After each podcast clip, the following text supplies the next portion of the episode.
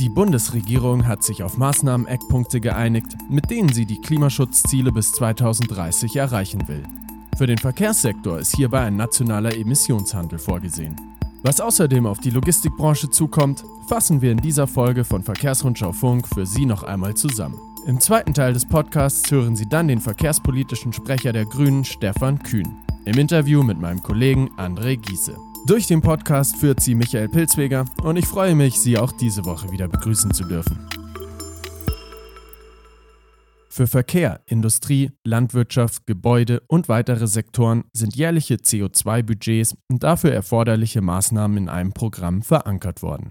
Die Spitzen der Großen Koalition einigten sich vergangenen Freitag nach einer Marathonsitzung in Berlin auf ein Paket, mit dem die Bundesrepublik ihre Klimaschutzziele für zweitausenddreißig schaffen soll.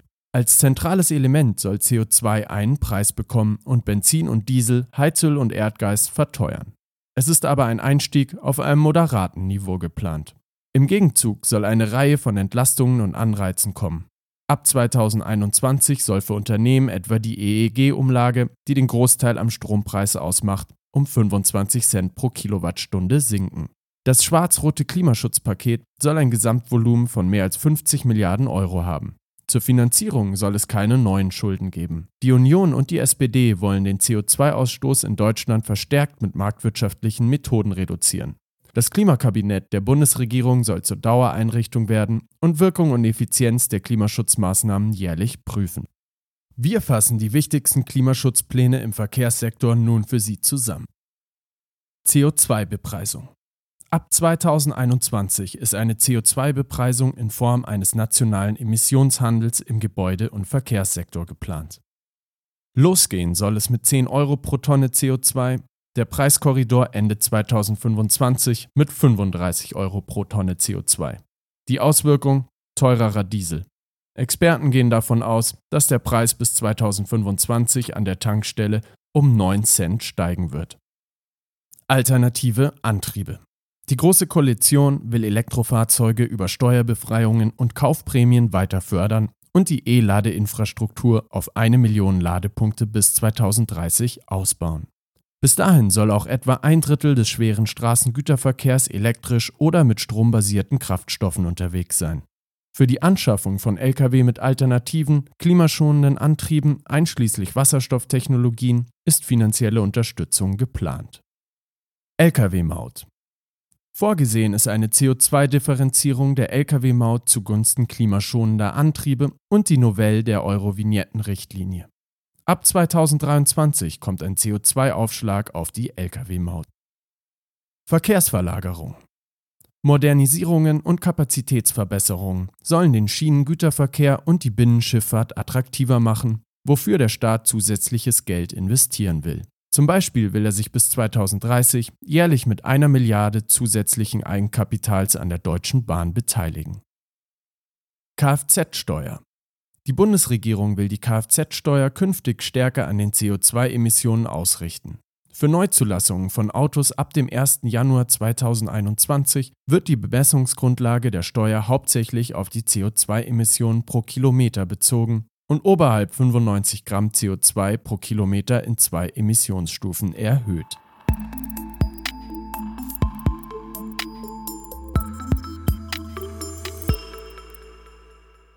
So richtig zufrieden ist niemand mit dem Paket.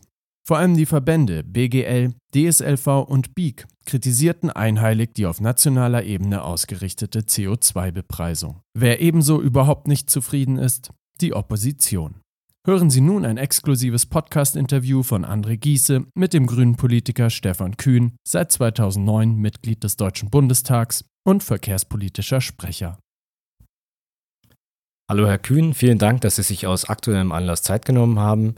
Sie beschäftigen sich in Ihrem Podcast seit einigen Monaten mit der Frage, wie können wir die Verkehrswende sicher, umweltfreundlich und bezahlbar gestalten? Welche Antworten haben Sie dort für sich gefunden? Verkehrswende heißt für mich nicht, einfach nur einen Antrieb auszutauschen. Wir hätten mit Zitronen gehandelt, wenn wir aus siebenundvierzig Millionen Autos mit Verbrennungsmotor siebenundvierzig Millionen E-Autos machen. Dann sitzen nicht mehr Leute im, im Auto, dann werden die gleichen Flächen zugeparkt in den Städten. Das Fahrzeug würde auch wie heute dreiundzwanzig Stunden am Tag eher stehen. Also wir brauchen intelligentere Konzepte. Wir werden alle Verkehrsmittel brauchen. Wenn wir die Klimaschutzziele erreichen wollen, muss jeder Verkehrsträger optimal umgebaut werden auf klimafreundliche Mobilität. Wir brauchen eine intelligente Verknüpfung der, der Verkehrsmittel. Die Straße braucht die Schiene, die Schiene braucht die Straße. Ähm, das Stichwort heißt ja Multimodalität und genau auch darum geht's. Aber es braucht eben nicht nur Technik, sondern eben auch entsprechende Mobilitätskonzepte. Ich sehe da drei Gamechanger. Das erste ist natürlich die Schiene, die Verlagerung von Verkehren auf die, auf die Schiene. Das zweite ist natürlich die Elektromobilität, nicht nur im Personenverkehr, sondern auch im Güterverkehr. Und das dritte ist eben ähm, der Ausbau der Nahverkehrssysteme, Bus und Bahn, aber vor allem auch im ländlichen Raum. Ähm, es kann nicht sein, dass die Verkehrswende sozusagen eine klimafreundliche Mobilität nur für Städte im Blick hat, sondern wir müssen natürlich auch auf die ländlichen Regionen schauen, wo übrigens Elektromobilität aus meiner Sicht eine viel größere Chance hat, auch gerade sozusagen die Äh, Mobilität, die noch mit dem eigenen Auto ähm, auch in, Ku- in Zukunft sozusagen stattfinden wird. Ja, und hat das Klimakabinett der Bundesregierung aus Ihrer Sicht jetzt das richtige Maßnahmenpaket geschnürt, um die Verkehrswende einzuleiten? Also aus meiner Sicht ähm, wird mit diesen Maßnahmen im Verkehr es nicht erreicht werden können, vierzig Prozent C O zwei bis zwanzig dreißig einzusparen.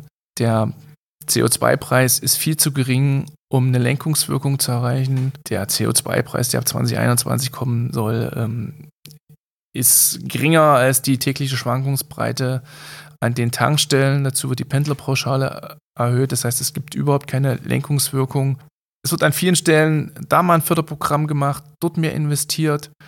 Ähm, was notwendig wäre, wäre aber ein Bonus-Malus-System an vielen Stellen, wo man also sagt, klimafreundliches Verhalten wird ökonomisch angereizt äh, bei der Beschaffung von Fahrzeugen, bei den Kosten für den Nutzen, dass sich das also beim, im Geldbeutel bezahlt macht und Technologien, die mit hohen äh, C O zwei Verbräuchen und auch Abgasen belastet sind, die werden eben stärker an den ökologischen Kosten beteiligt. Das macht man halt an, an vielen Stellen nicht.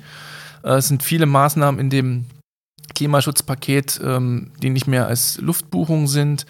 Äh, gerade beim Bereich Digitalisierung ist vieles nicht unterlegt. Ähm, synthetische Kraftstoffe, die wir sicherlich brauchen werden, äh, werden aber erst ab Mitte des Jahrzehnts industriell überhaupt äh, verfügbar sein, sollen aber schon drei bis viermal so viel C O zwei einsparen, wie zum Beispiel die Verlagerung von Verkehr auf die Schiene. Das ist also nicht stimmig. Dann hat das Klimakabinett aus Ihrer Sicht alles falsch gemacht? Also vieles von dem, was drin steht, ist sicherlich richtig, wo man sich fragen müsste, warum habt ihr das nicht eher äh, umgesetzt? Mehr Investitionen in die, in die Schiene. Damit hätte man nie auf ein Klimapaket warten müssen. Aber viele Maßnahmen, die drin stehen, werden später kommen, werden nicht ausreichen. Ja. Es ist ein mutloses Paket und man verabschiedet sich damit von den Klimaschutzzielen, die man in Paris unterschrieben hat. Und glauben Sie, dass es insgesamt finanzierbar ist? Da mache ich mir einige Sorgen, wenn man sich nochmal anschaut. Wir haben ja schon eh den höchsten Verkehrsinvestitionsetat. Das ist der größte Investitionsetat des, des Bundes. Der Solidaritätszuschlag soll abgeschafft werden. Es gibt noch andere Bereiche, in die Milliarden investiert werden sollen. Nicht nur für, insbesondere aber nicht nur für den Klimaschutz. Wir haben sicherlich in den nächsten Jahren nicht mehr das Wachstum an Steuereinnahmen. Deshalb wäre es eben intelligent, einen ordnungspolitischen Rahmen zu, zu finden, der eben nicht nur äh, weitere Milliarden Subventionen bedeutet, sondern der eben wirklich steuert. Und das ist eben das Problem, dass die alten Technologien steuerlich immer noch stärker subventioniert werden, als die neuen gefördert werden. Und so wird man den Umstieg eben nicht schaffen. In den letzten zehn Jahren waren die Subventionen, die steuerliche Besserstellung für Diesel in einem Volumen von sechsundsiebzig Milliarden. Im gleichen Zeitraum hat man fünf Milliarden für das Thema Elektromobilität, alternative Antriebe äh, investiert. Das Das ist nicht stimmig, das funktioniert nicht und da braucht es ein Umsteuern. Dazu bräuchte man Mut und den erkenne ich und sehe nicht beim Verkehrsminister. Dann vielen Dank fürs Gespräch, Herr Kühn. Ich danke Ihnen für Ihre Aufmerksamkeit und hoffe, es hat Ihnen gefallen. Das komplette Interview lesen Sie nächste Woche in der Verkehrsrundschau, welche am dritten Oktober schon als E-Paper unter w w w Punkt verkehrsrundschau Bindestrich plus Punkt de zu lesen ist. Wenn Sie Lob, Kritik oder Verbesserungsvorschläge zu unserem Podcast haben, schicken Sie uns gerne eine Mail mit dem Betreff Podcast an verkehrsrundschau at springer Punkt com. Wir freuen uns über jede Mail. Mein Name ist Michael Pilzweger. Ich wünsche Ihnen gesunde Luft und bis bald.